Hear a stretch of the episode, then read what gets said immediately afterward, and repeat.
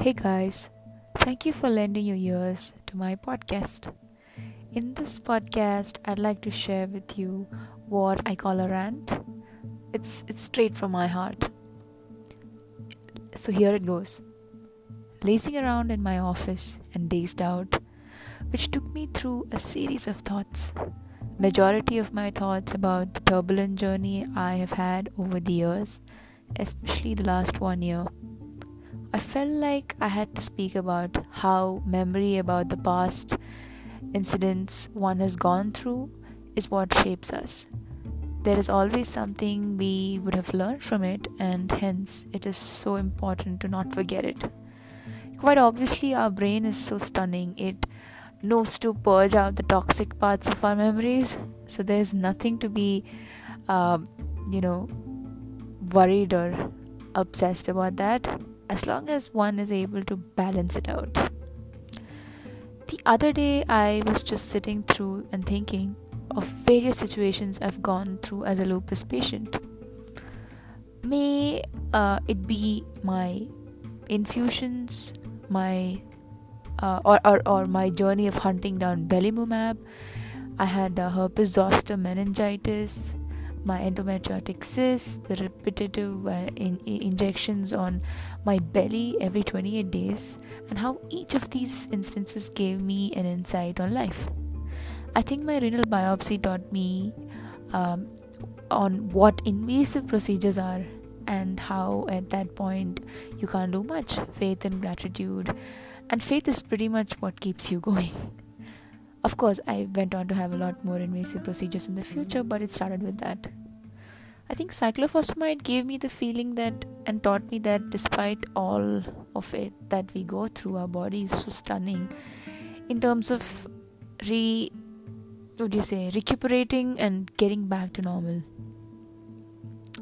Uh, hunting down belimumab gave this instant boost and validation on my faith and belief that so many things that are unima- unimaginable and impossible that happens with faith uh, it does happen belief and faith the growth gave me insights on how pain every injection was painful i'm talking about the endometriotic cyst growth how modern medical sciences have cut short 7 days of death like pain to 1 minute of less of pain through an injection on my belly.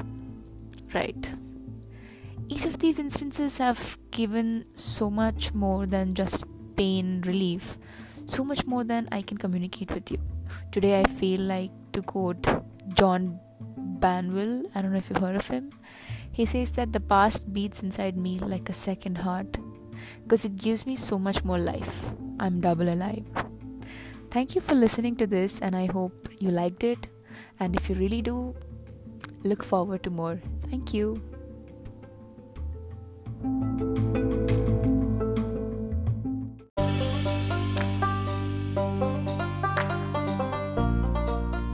Yeah, uh, I'll let you quit school uh, provided two conditions. Quitting school should not affect your education, number one. And number two, you should work. What?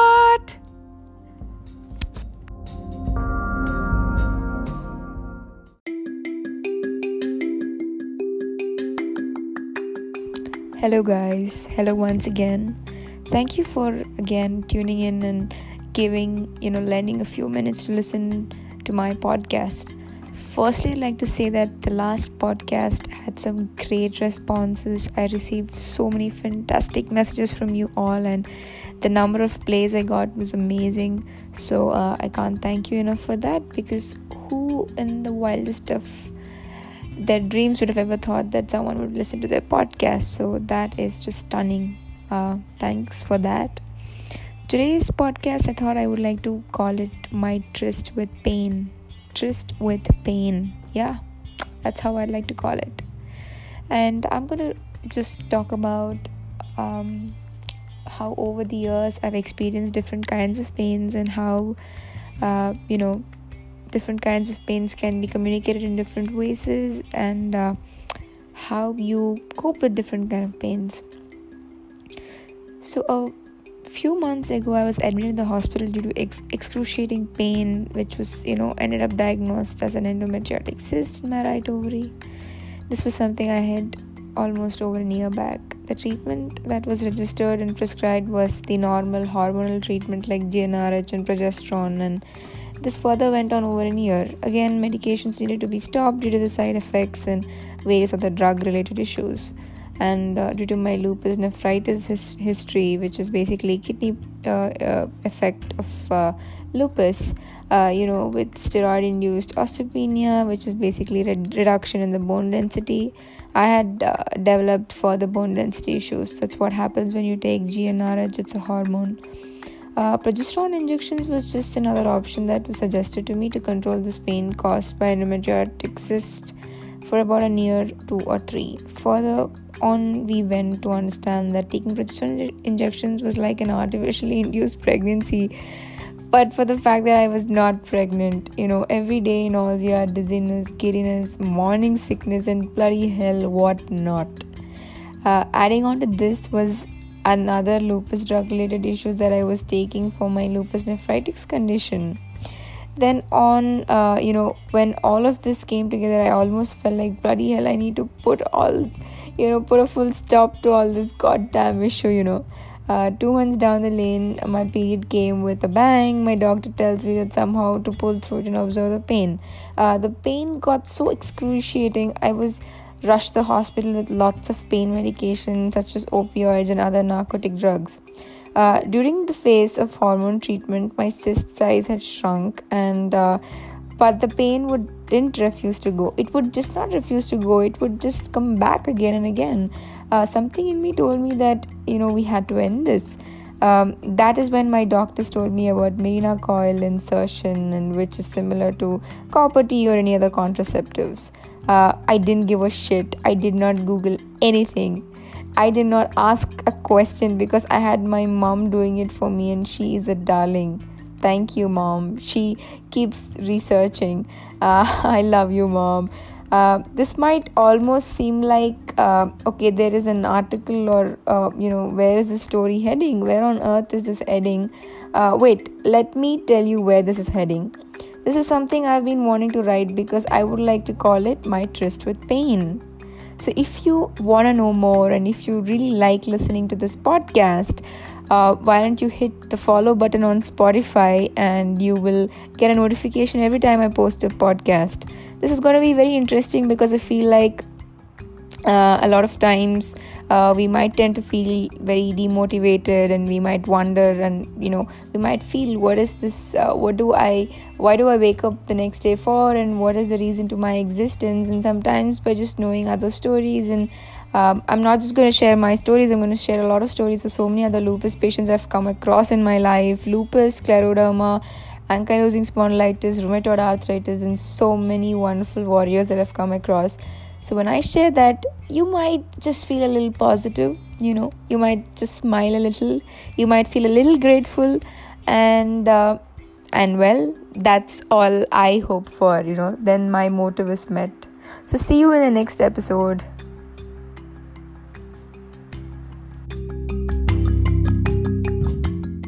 Lifestyle modification, a partner of a lupus patient should be ready to make for a smooth sail. Hmm. Very honestly think- speaking, whatever it is. Well, to be honest, I think it would be a higher sense of hygiene. okay. Yeah, not just uh, on on personal basis, but also surroundings. Okay. No matter how hygienic you are, you have to be a little more hygienic. And other than that, is to be ready for emergencies. Hmm, that makes sense, yeah. Everything else is part of uh, not being Like when you say emergency, what does it mean? Well, emergencies could be a midnight rush to the hospital. Right. Or maybe a whole night uh, uh, sitting with your partner where you know there might be discomfort, especially physical discomfort, and then you know you might need to lose a few hours of sleep here and there. Right. But other than that, the lifestyle usually will be healthier. Right. As Like uh, what what what would help uh, the partner of a lupus patient in the toughest of the situations? what would help? Huh? Yeah, what would be helpful?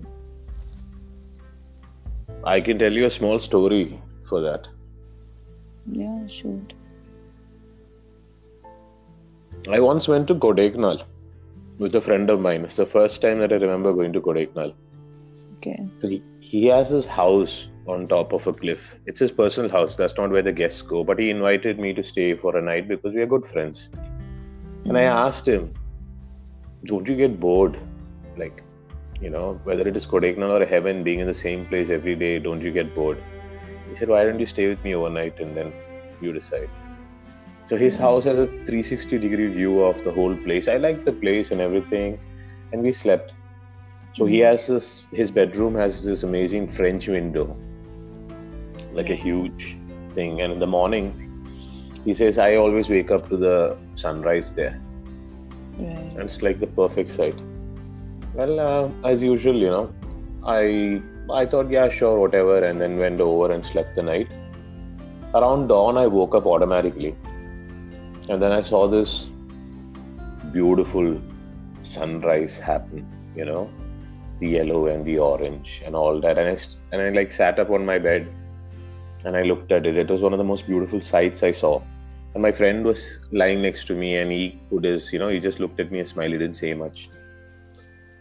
So then, then I told him, yeah, you know, I understand you don't get bored easily, and this is the reason. The closest analogy that to that I found was that waking up next to a person that you dearly love, you know, seeing their face first thing in the morning, is like that sunrise. You see it every day, Hmm. but you don't feel bored. On some days, it might not be as enthusiastic as the Like other. it's not about boredom, but what would help a partner go through the toughest of situations?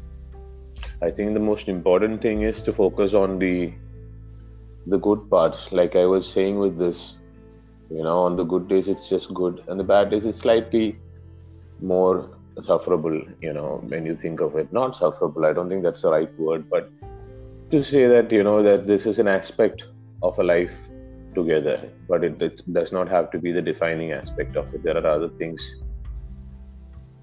uh, that you do. Fall in love or with a with a person because of a certain thing, right? Right. What do you think uh, a lupus patient should do to make it easier for their partner? I think uh, that's a very interesting question. What can be done by the lupus patient? I think end of the day, it's empathy from both sides to feel what the other person is going through Right.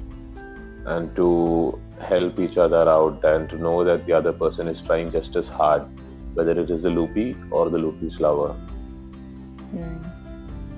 Yeah, I think that helps. And I think it's also that, you know, when times are good to make the most of it. And Right. I would feel that they should have enough um, enough similarities or um, things in common so that even if it's time spent in a hospital or waiting at a waiting room in a hospital or lying on a bed that they could have things to talk about or do or even if it's watching a movie so that it Right. feels like time spent together Right. Makes sense. Yeah. yeah What do you think has, as someone who has observed me over the years, what half a decade nearly? So, what do you, what do you think has helped me pull through tough situations? Hmm. At the same time, what do you think has been the cause of grief? I think but the answer for both is uh, the same the seeking of meaning. Right. Yes, being a person with chronic illness, it's a it's a thing that everybody faces, particularly in different stages of their lives. People call it midlife crisis, but it happens like every few years to everyone, if not a few moments. So, I think Yeah, that's there uh, are. There is not Mhm. just midlife crisis. There's many stages of crisis, right? yeah, this called coming of age, midlife crisis, just definitions that people give. But I think that's the main cause of worry of a loopy would be, uh, no, any person, but even somebody struggling with chronic illness would be if their life has purpose or meaning, even if it is to give it, to give back to an individual or individuals or to the world or creation or expression, and that is, I think, the primary source of grief as well as the primary source of joy. Mm. If they can. Think? What do you want a lupus patient to know? What do you want loopies who are looking for partners or searching for partners to know? Like, how does a loopy know that so and so person could be a incredible person to have in their lives? What are the characteristics? What are the qualities for them to judge based on parameters? I think uh, patience would be the key virtue to look for in a partner. Virtue. Ah, I would say a skill. Somebody who has mastered patience, you know, or trying to more than the average person. At the same time, it should And be an engaging the partner. what are the characteristics of a patient person? Like what makes how can you know if a person is patient or not? Especially in this situation scenario. if you're looking at from uh, a potential candidate versus a candidate that you already know and you know uh, that you're going through Right. i think patience uh, um, can be seen in every small aspects if uh, of a person's lifestyle whether if it's waiting at a coffee shop or you know how they drive in traffic or or how they But listen in specific to a lupus patient, what do you in think? specific to a lupus patient, I think it's very important. I, I won't say what they're looking for, but I think from uh, from my point of view, what I've understood is to realize that to to see it as a very nuanced thing that there are several things happening here because end of the day a lupus patient uh, might be undergoing medication yeah Not might, they are. yeah they are they are you know they are undergoing medication. So it's important to um, identify for uh, for a lupus patient's lover to identify that how this can affect things. And understanding always brings around patience. So it's important to be aware of these things and to help your partner understand that too you know that there might be times when they feel that they're not good enough or there might be times they, where they feel you know that things aren't working out or there might be times where they are moody What what would you like to tell those patients who who are of the belief that there are no people who will be able to understand their situation and be there for them and who are willing to go through the turbulent process? I would tell them that mm, they are partially right that there are no people who would completely understand them, not even a fellow loopy. But at the same time, I would tell them that there are people who would be there for them. Simple. Yeah, there are people who And would be there for- for them. Lastly, and for those who have been rejected due to the disease or due to circumstances that come with the disease, those who have been, uh, You mean to the I say lovers? rejected, it, yeah, from the partner, uh, whether it is in marriage with a divorce or those who have, in general, what do you, what about those loopies who feel guilty for not being able to uh, be there for their partners or serve them as much or or satisfy them as much? Uh, first, I'd like to answer your last question before going to your first question, because um, I would ask them to see it in in both ways. You know, where they feel that, like, like I said earlier, uh, uh, it's it's day and night. You know, on the good days, um, to make sure that your partner understands that they are there. At the same time, uh, to help your partner understand that uh, they might not be there for because because of what they're going through. Right. and there's no need to feel uh, that they are incompetent or in any way less because what happens in chronic illness from what i've understood from my personal experiences with several people that i've that i love dearly is that uh, they do make up for it you know on the times. And that's in every relationship. And to a loopy i would say that that despite everything making it work is beautiful and we don't need to let a disease uh, define our life or our, our anxiety destroy it. And to the lover or the partner i would say to look at why you like the person why you fell in love what was the core reason if it was a disease if it was a savior complex then maybe you're looking at it the wrong way.